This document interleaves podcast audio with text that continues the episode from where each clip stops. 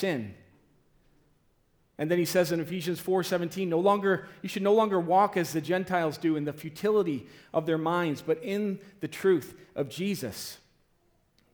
So because God in Christ has forgiven you, you have a new life in him.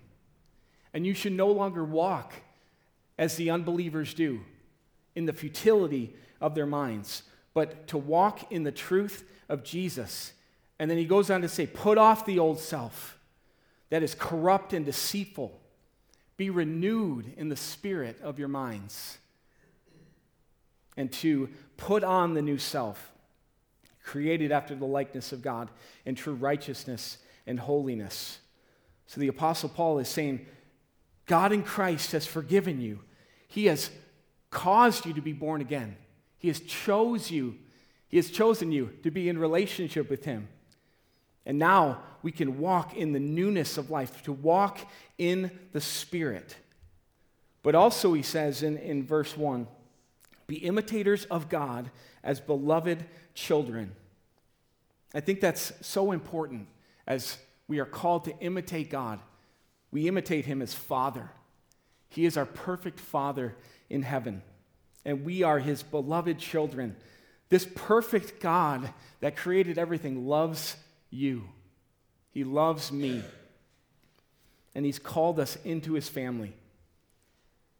So we are called to imitate God as beloved children. We are to be perfect as He is perfect. We are to be merciful as He is merciful. Just like we sang, we are to be holy as God is holy. And so he's continuing on with the thoughts that he shared in chapter 4 when it talks about the new life. You have this new life, you have the new self. So put away falsehood, speak the truth, be angry and do not sin. Let the thief no longer steal, but rather let him work hard so he can share with those in need. Let no corrupting talk come out of your mouth, but only such as good for building up as fits the occasion, that it may give grace to those who hear. Do not grieve the Holy Spirit because they had the Holy Spirit. They were given the Holy Spirit at salvation. And if you're saved today, you have the Holy Spirit. And you can grieve Him. You can grieve Him with your actions when you sin against Him. That's why God is calling you to be imitators of God because God in Christ has forgiven you. He's brought you into a new life, into a new family. And then verse 2 and walk in love as Christ loved us and gave himself up for us, a fragrant offering and sacrifice to God. So, how did Christ love us? How did he love us? He gave himself up for us. He gave himself up for us. Hebrews 12, 2 says, For the joy set before him, he endured the cross, despising the shame. He gave himself, he gave his life for us, and it was the joy set before him. He endured the cross, despising the, despising the shame, knowing that he would bring many sons to glory. So he loved us by giving himself. He loved us as a, he gave himself as a fragrant offering and sacrifice to God. Just like the animal sacrifices in the Old Testament that, that were to help to restore the relationship that the people had with God because of their sins. And the high priest would go in once a year to the Holy of Holies and, and offer a sacrifice for his sins, but also for the sins of the people. You have to continually do that. But Christ's sacrifice was once for all. Hebrews 7:27 says he has no need like those high priests to offer sacrifices daily first for his own sins and also the people since he did this once for all when he offered up himself. So Jesus loved us so much that he gave us his life. He gave up his life on the cross once for all. So Christ's sacrifice pleased God forever as he became a curse and sin for you, so that in him you might become the righteousness of God. 2 Corinthians 5:21. So this is a love. A love that gives and gives and gives. This is a love that pleases God in obedience.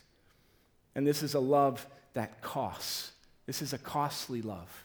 As we look at how Christ loved us, the Apostle Paul is saying, walk in love as Christ loved us.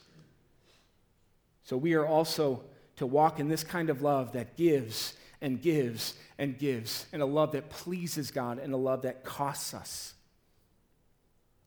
So, what kind of love are you walking in right now? Is it Christ's love or the world's definition of love? Because the world will say that to love somebody, to love ourselves, that's what it's all about, is just to love myself, to do everything for myself, and to be selfish, to take, to take, to take, to please ourselves, and a cheap kind of love that costs us our lives, that costs us our relationships. But the world will say, do it for yourself. Walk in that kind of love. Whatever, whoever you want to love is fine, doesn't matter. But that's not the love of Christ that we should be walking in. But what does Christian love not look like? Paul takes us to verse 3. But sexual immorality and all impurity or covetousness must not even be named among you as is proper among saints. So, sexual morality comes from the Greek word porneia, which is where we get the word pornography. But this is meaning any sexual activity outside the marriage covenant between one man and one woman for life. So this includes pornography of any kind, romance novels, thoughts and actions that lead you towards an affair, online affairs, cheating of any kind, but also impurity. This is a deeper, debased lust of the flesh, like homosexuality, bestiality, incest, multiple partners. But then there's also covetousness, which is still in a sexual frame of mind, a sexual greed, as you would say, wanting someone sexually that is not your own. So Paul is saying these things must not even be named among you because it's not proper for saints. Saints are the holy ones in Christ Jesus. They are the ones who are supposed to be part of the family of God, imitating God in holiness. But these things must not even be named among you, they, they must not even be reported among the church. I think of the Apostle Paul when, when he brought up the man that was sleeping with his stepmom. And he's like, You should be ashamed, but yet you're allowing it to happen. So, this is a serious matter within the church sexual morality, impurity, sexual covetousness of any kind should not even be named. So, this is what Christian love should not look like. Because we are saints, because we've been called into God's presence, we've been called into salvation. Therefore, don't even go near these things. Flee from sexual immorality, 1 Corinthians 6. Every other sin a person commits is outside the body, but the sexually immoral person sins against his own body. So these sins destroy our bodies, destroy everything destroys the church, and it brings dishonor against the Lord. Galatians 5:19 the works of the flesh are evident. They are clear. Sexual morality impurity sensuality and a lot more. But those are these are the works of the flesh and they're clear. When you're walking in these things you are walking in the flesh. You are not walking in the spirit. And if you continue in these things it shows that you are not saints, because this is improper among saints. He goes on to say, Let there be no filthiness, nor foolish talk, nor crude joking, which are out of place, but instead, let there be thanksgiving. So he goes on to say that these are, these are things that are out of place when it comes to filthy talk of any kind foolish talk, improper talk, just talk that is just, when you hear it, especially as Christians, you know it's out of place. And the world will want you to join in with their foolish talk, with their filthiness, with the crude joking. Now, this is, he was clear, crude joking. There, there are jokes that are, that are good, right? I mean, there are jokes that, that lend to laughter. Laughter, we know that from Scripture, is allowed. We should laugh. You know, we should, um, it's medicine for our souls because sometimes we're so anxious, we just need to, we just need to laugh. And uh, you know you have some friends that, that really make you laugh, right? And um, it's always in a positive light. It's not at the expense of somebody else. It's not joking about something sexually. We know that that's out of place. And that's what Paul's saying here. These things are out of place. Just like you said, the sexual morality is improper among saints. So, as saints, these are out of place for you and for me. But instead, let there be thanksgiving. I love that. Instead, let there be thanksgiving. Because when you're thankful and content with what you have, when you, when you look at chapter one, you see all the spiritual blessings that you have in Christ Jesus. You have forgiveness of sins, you've been redeemed by his grace. How can you not be thankful? How can you not be thankful? But sometimes in these moments where we're tempted to sexual immorality, when we're tempted to foolish talk and crude joking, it's in a moment where we're not being thankful. Am I right? We're not thankful. We're not content with what we have. We're not content with Christ. Our flesh wants more. But we should be thankful and content with everything God has given us, not only in Christ, but in our families, in our jobs, in everything. Be thankful for always and everything in prayer and just remembering what God has done. When you do this, you won't have room for these works of the flesh because you're walking in the Spirit. You're being filled with the Spirit, which we're going to talk about later. Being filled with the Spirit. No room for works of the flesh. Because every moment you sin, you are declaring to God that you think He's withholding something from you. Right? You think He's withholding something because you're being deceived, because you have everything in Christ. You have everything in Him. So he goes on to say, For you may be sure of this, that everyone who is sexually immoral or impure or who is covetous, that is an idolater, has no inheritance in the kingdom of Christ and God.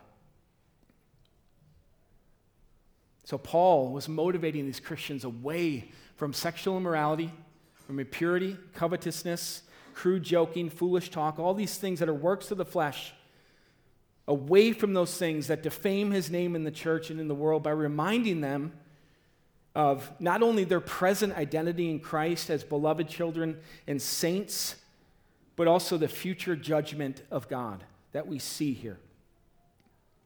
Everyone who is sexually immoral or impure, who is covetous, that is an idolater, has no inheritance in the kingdom of Christ and God. You may be sure of this. He wants it to be clear. You can be sure of this. If you're even thinking about living this way, you can be sure you will be judged. You will face eternal punishment. So he's warning them, and he's warning us today. He's warning you because the culture was very sexualized. It was part of their idolatry, using temple prostitution as offerings to their gods. Just like nowadays, but more subversive. We don't have statues necessarily that we're sacrificing to, but it's more under the radar. But our idol factories in our hearts and in the world runs rampant as they sacrifice to their gods of lust and passion. So he was writing to the church that was probably tempted in this way but hadn't given in. Not like the Corinthian church, like I talked about, about the man sleeping with his stepmother. Um, but he was writing to them to warn them don't even think about this. Don't even think that you can take the name of saint and beloved child and also be a hellbound sinner you can't be both. You can't, you can't continue to live this way and think that you're saved. But this is not saying, I know a lot of people might be thinking this, this is not saying that if any believer has ever struggled with sexual sin, that they're not saved and that they're not going to enter the kingdom. But it does say that those who are identified as a sexually immoral, impure, covetous idolater, those who don't care, those who don't repent and keep their sexual sin alive because they love it more than God. They love it more than God. Those are the people that are not saved. First John says those who are born of God do not continue in sin. They're not saved. And if they continue in their hard hearted state, God will give them over and they will be judged in the end and damned forever. This is something that Paul didn't want for the Ephesian church. He did not want them to continue or to even think about doing these things, joining in with the world, imitating the world instead of God. So, this is not the only motivation to stay away from crude and lewd behavior, but it is a good one. And it helps us to be sober and awake, right? When you hear those things, it really wakes you up. It makes you sober and clear minded. So, in our imitating of God, we are to walk in love towards one another, towards those in the church, to sacrifice, to give and give and give. And it costs us, right? It, it costs us in a way when, when the church, when people need help, say your brother or sister in Christ is caught in a cycle of addiction and they need help are you willing to do whatever it takes for them, to sacrifice for them when they call at three in the morning? Are you willing to love them in that way and walk in that kind of love? That's the love that Christ has for you and for me. That's the love that Christ has for the world. So we need to have a love that gives and gives and gives and is pleasing to God and is costly, not cheap.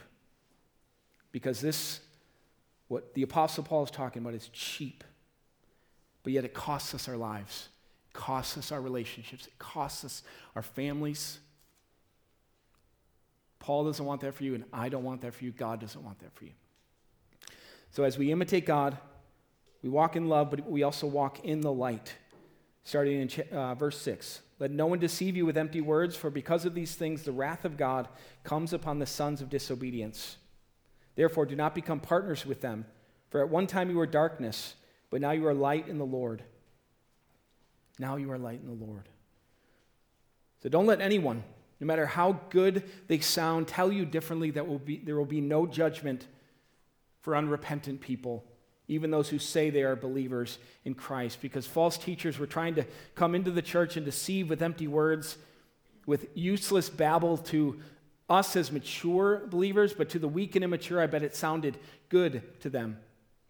So he was saying, Let no one deceive you with empty words, because it was happening in that day and age, and it's happening now. Like we've talked about a lot.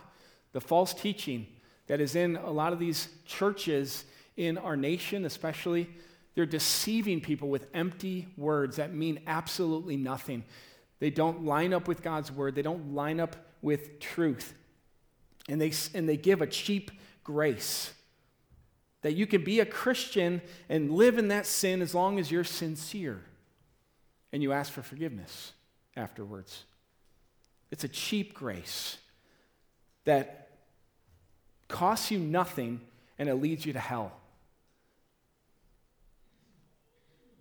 So let no one deceive you with empty words. Because if you grow in the Word by the Spirit, you will know the truth, and the truth will set you free.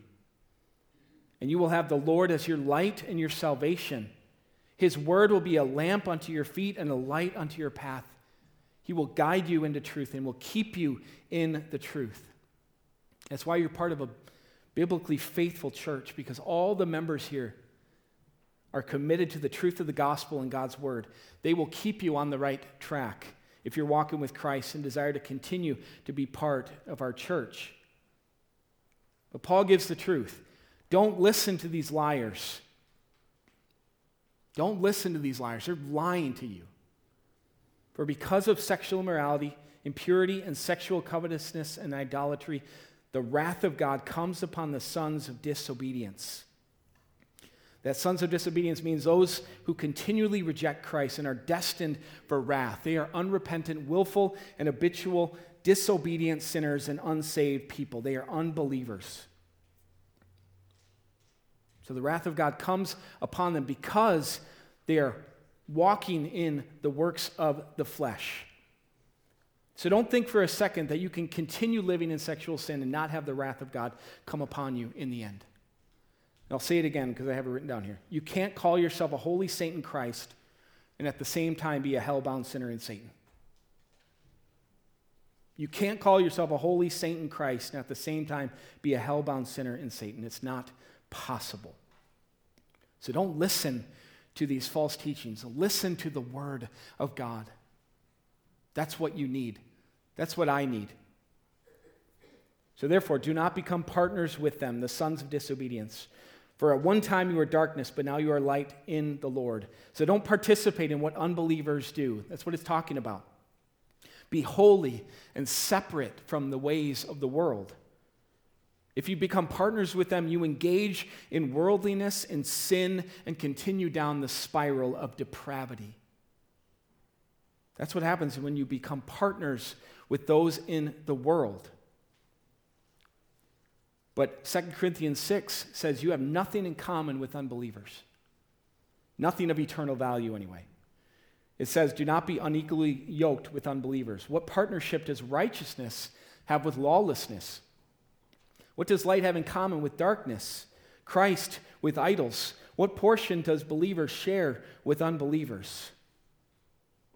So, this doesn't mean we shouldn't be friends with unbelievers, right? Christ was a friend of sinners.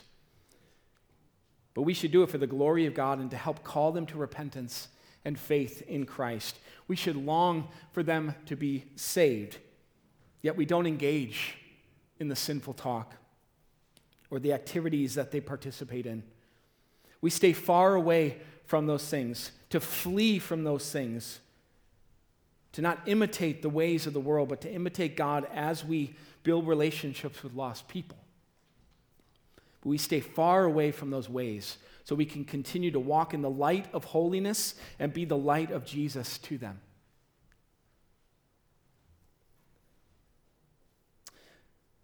Because if you remember, at some time in the past, you were darkness. You were dead in your sins, in your trespasses. Do you remember that? You remember being lost? You remember being so totally void of light and truth and righteousness and holiness? Because Paul's reminding them that's, that's you in the past. That's how you used to be if you're in Christ. You used to be darkness, not just in darkness, but darkness. You used to, in Ephesians 2, you used to walk in those things. You followed the course of this world. You imitated the course of the world, following the prince of the power of the air, Satan, the spirit that is now at work in the sons of disobedience, among whom we all once lived in the passions of our flesh, carrying out the desires of the body and the mind, and were by nature children of wrath like the rest of mankind. So, this is what you used to be. So remember this. Remember your darkness, your emptiness without Christ, your lack of light and joy. Trying to find the light in everything else, trying to imitate everything else but Christ. But they are of no good. They couldn't save, they couldn't fill up the hole inside of you. But Christ, by the Spirit, shone his light into your darkness. You remember that point? You may not remember the exact day or the exact moment. But you remember when Christ shone his light into your darkness and said, Let there be light, just like at creation, but also in his regeneration of you. He saved you by his grace through faith, showed you his mercy, and awakened you. Remember that, but God is rich in mercy, made you alive together with Christ. He's shown his resurrection light into you. So now you are light in the Lord. You are not the light. Remember that. You are not the light. But Jesus is the light of the world, and you are light in him. Jesus is the Sun of righteousness. You are like a moon together with the church. The moon has no light on his own. Not his, its. Though you may think it does when you look at it, but it just reflects the sun. I didn't realize, I, I probably learned that in the past, but I didn't realize that. I was like, wow. It reflects the sun. So we are called to reflect the light of Christ to the world in the way we live our lives, separate from the ways of the world, not from people but holy in our actions and our words as He is holy. So Paul is reminding them do not become partners with them. Don't join in, don't imitate what they're doing because you were darkness, but now you are light in the Lord. So therefore, walk as children of light. For the fruit of light is found in all that is good and right and true, and try to discern what is pleasing to the Lord. Light doesn't bear fruit, but it shines bright in the darkness. Just like godly character shines bright in an evil age, right? Goodness and righteousness and truth is not something that is easy to live out in this world, in our culture. But as you do, it shines bright. You're not hiding who Jesus is, you're not hiding your light but you're letting people see his glory reflected in you and in us as we love one another. So we walk as children of light because as children of light, we should want to stay in the light, right? In the light of purity, as he is in the light of perfection. 1 John 1 5 through 7. This is the message we have heard from him and proclaimed to you that God is light, and in him is no darkness at all. If we say we have fellowship with him while we walk in darkness, we lie and do not practice the truth. But if we walk in the light as he is in the light, we have fellowship with one another, and the blood of Jesus, his son, cleanses us from all sin. So, are you walking in God's light? Or are you walking in darkness? Are you trying to please him with everything that you think, say, and do? Are you living before the face of God in every single moment. Because when we walk in unconfessed, unrepentant sin, we walk in darkness and are not pleasing the Lord. We are walking in darkness. So take no part, as he continues, take no part in the unfruitful works of darkness, but instead expose them. For it is shameful even to speak of the things that they do in secret. But when anything is exposed by the light, it becomes visible. For anything that becomes visible is light. Again, Paul was saying, have nothing to do with these shameful works of the flesh that were wrapped up in secrecy. And maybe he thought that there were believers who were engaging secretly in these works of darkness with no shame. So he was calling them, he was calling them to come into the light to be exposed, to allow their works of darkness to be exposed to the light of truth. And he was probably calling Christians to also to expose these works of darkness that might have been in the church or in the, the culture at the time, to rebuke and refute and challenge these sinful acts. That's what he means by expose.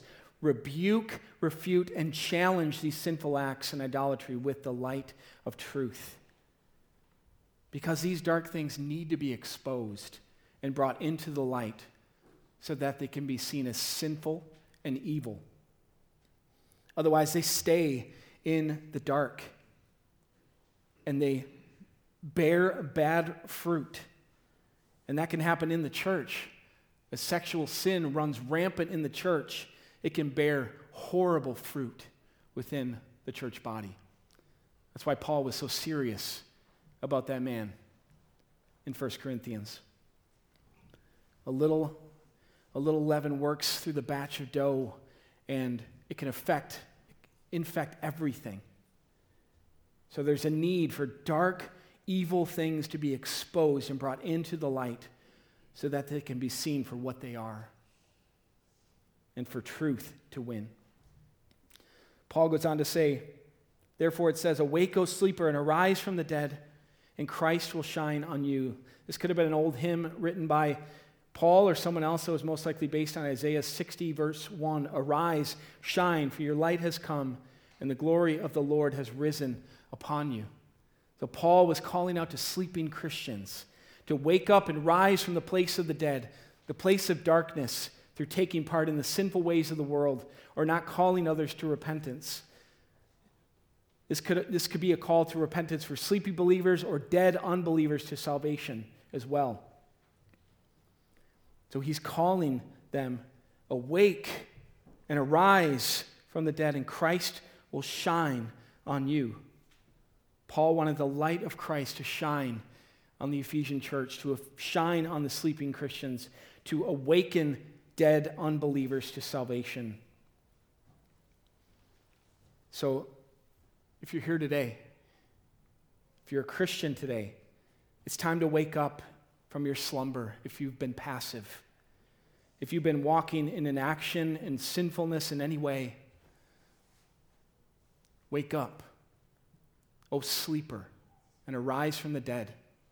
Arise, repent, and trust in Christ anew, and He will shine His light on you again. He will bring you back into His light. If we just confess, disagree with God on what we've been doing, bring it into the light. Don't keep it in the, in the dark anymore. Allow your brothers and sisters in Christ to help you with that. Whatever it is, especially sexual immorality of any kind, we need the church. We need Christ to shine his light on us.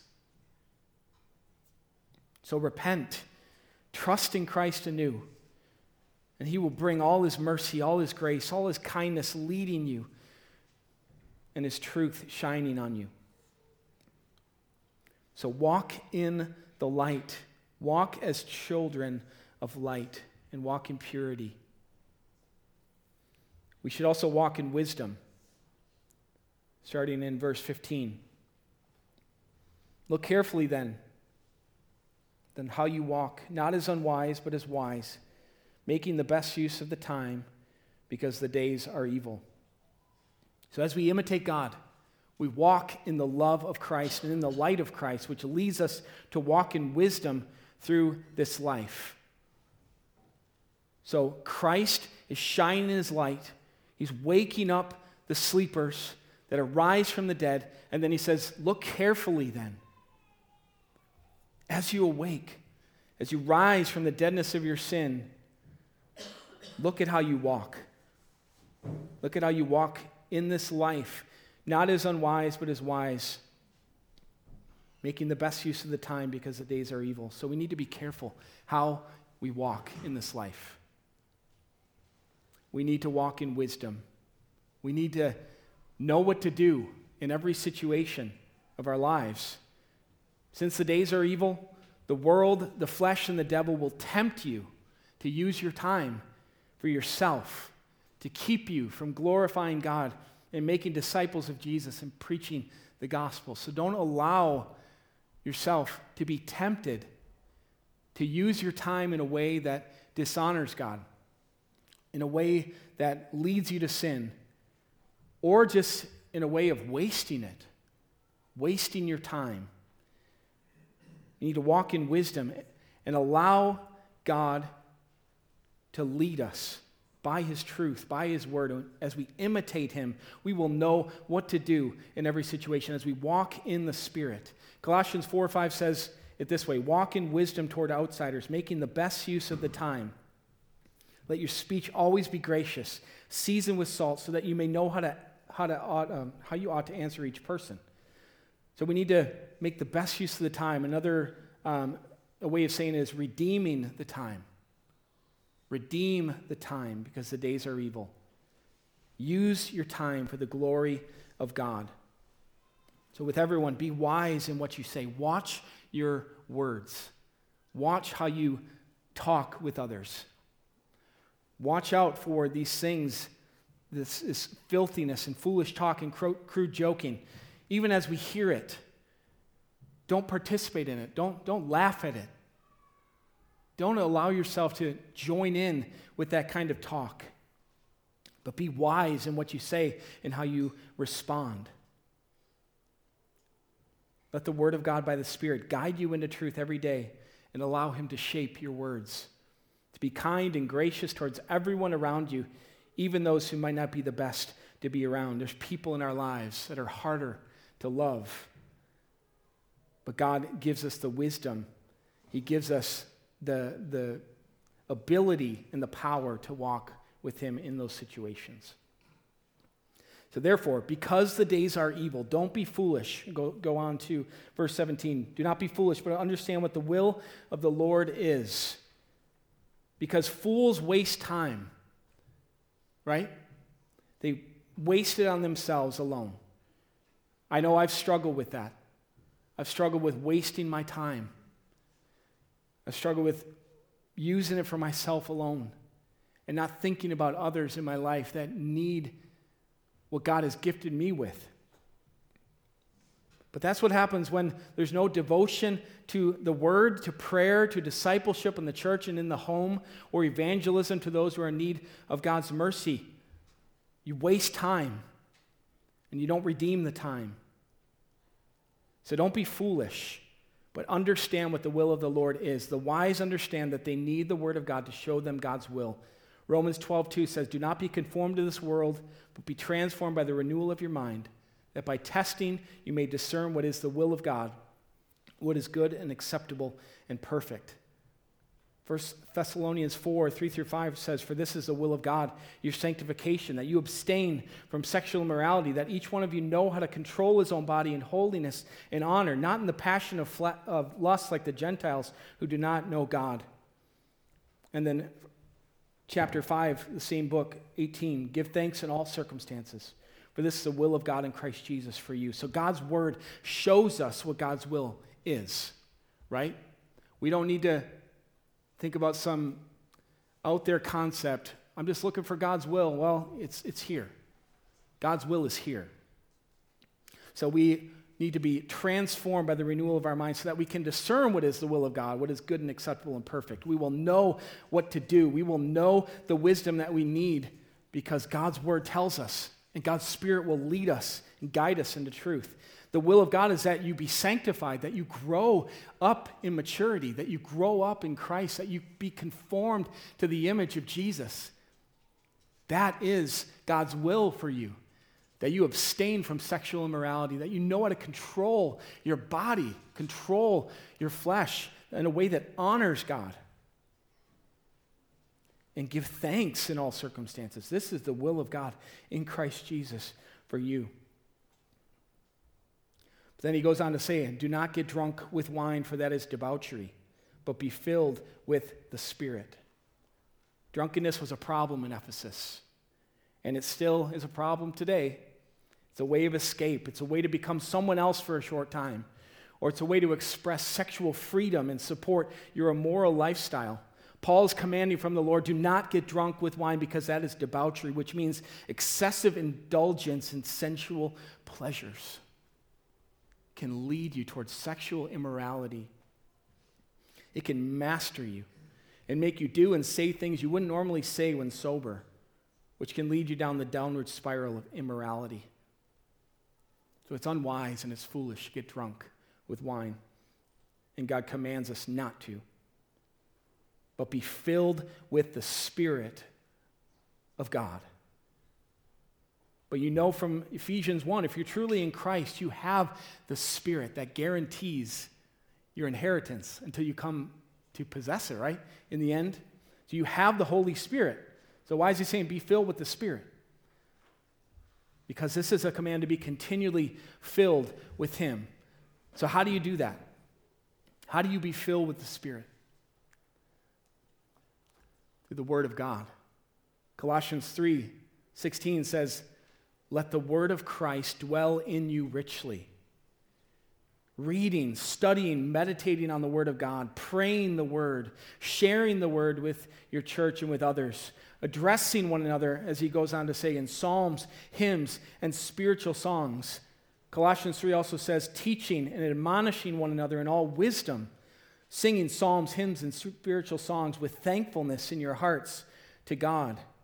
So be filled with the Spirit, be filled with the Word of God. That's why we sing songs that reflect the Word of God. That's why we preach from the Bible faithfully, because we need the Word of God. We need His Spirit. We need to be filled continually and continually with Him because our hearts are deceitful. We still have a sinful nature that wants what it wants. And it wants us to not be filled with the Spirit, to be drunk with wine, to be foolish, and do all those things. But God is calling us to imitate Him. And we do that by being filled with the Spirit. Let your hearts overflow with the Spirit through the Word. I pray that you would take these songs that we sang this morning and you would continue to sing them, but also allow them to help you to um, share them with each other as you go to your life groups, as you come to, this, to the big game party tonight, that we would continue to encourage one another with these truths from God's Word. And hopefully, I'll give you something to talk about later, too, with some things that I said from the Word. Um, but let your hearts overflow. Fill your minds with truth. Engage your hearts to believe the truth and share it with others. And it says, sing and make music to the Lord with your whole heart. Worship him with your whole heart. Give him the honor and glory that he is due. Be thankful always and for everything to God the Father in the name of our Lord Jesus Christ. Be thankful always and for everything. This is what it looks like to be filled with the Spirit. Are you living a thankful life? No matter what season you're in, are you being thankful to God who loves you and cares for you and wants you to know that He is with you? And the Word of God gives us the wisdom that we need, whatever season that we're in. So we can be thankful knowing that He is doing something in our lives. He's conforming us to the image of Jesus.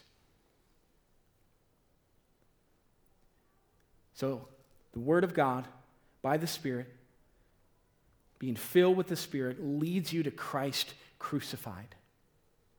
He is the wisdom of God. He is supreme and He is sufficient. He is the one we should seek every single day so that we can have the power to stand in these evil days, to put on the armor of God, to preach the gospel and live lives that reflect His truth, His righteousness, and His holiness.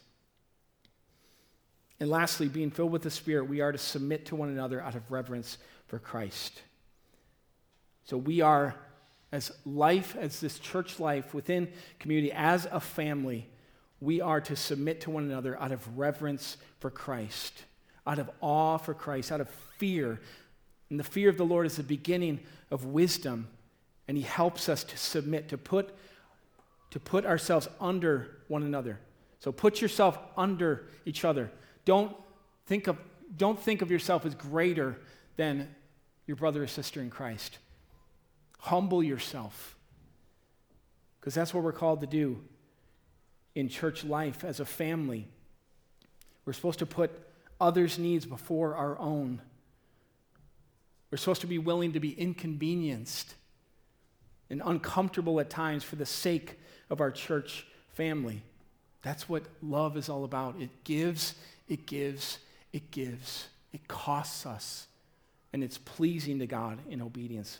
So that's what we're called to do. We're called to serve one another and walk in love out of our deep respect for Christ. And I want to read Philippians 2 6 through 11 to show what Christ's example as he came to this earth, how he humbled himself. So, who though he was in the form of God, did not count equality with God a thing to be grasped, but emptied himself by taking the form of a servant, being born in the likeness of men, and being found in human form, he humbled himself by p- becoming obedient to the point of death, even death on a cross. Therefore, God has highly exalted him and bestowed on him the name that is above every name, so that at the name of Jesus every knee should bow, in heaven and on earth and under the earth, and every tongue confess that Jesus Christ is Lord, to the glory of God the Father. So Jesus humbled himself He took the form of a servant and he went to the point of death, even death on a cross. So, therefore, we should be servants of one another. We should put ourselves under each other and care for one another as family. So we imitate God, we imitate Jesus and walk like Him in that way. So that's what we're called to do.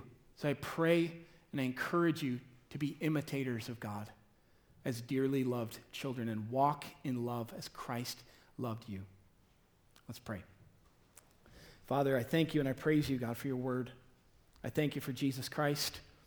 I thank you for your Son, for him coming to this earth, humbling himself, and putting on flesh,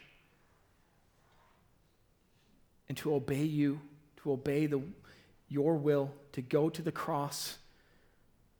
But it was the joy that was set before you, that you endured it, scorning the shame, knowing that you would bring many sons and daughters to glory. And I thank you, God, that we can follow hard after you, that we can imitate you and walk in love and in the light and wisdom for life. I ask God that you would fill us with your spirit, fill us with your word, and that it would dwell in us richly, and that you would keep us, Lord, keep us, Lord, from sexual immorality, not only for the men, but for the women as well. Keep us from that don't let it even be named among us. That we would cast it off. If it's there, cast it off. And help us to repent. Help us to turn away from it. Help us to humble ourselves. And help us to walk in the light as you are in the light. And Lord, give us wisdom to walk with you, to walk towards others that need you. And help us to love one another as you have loved us. Pray this in Jesus' name. Amen.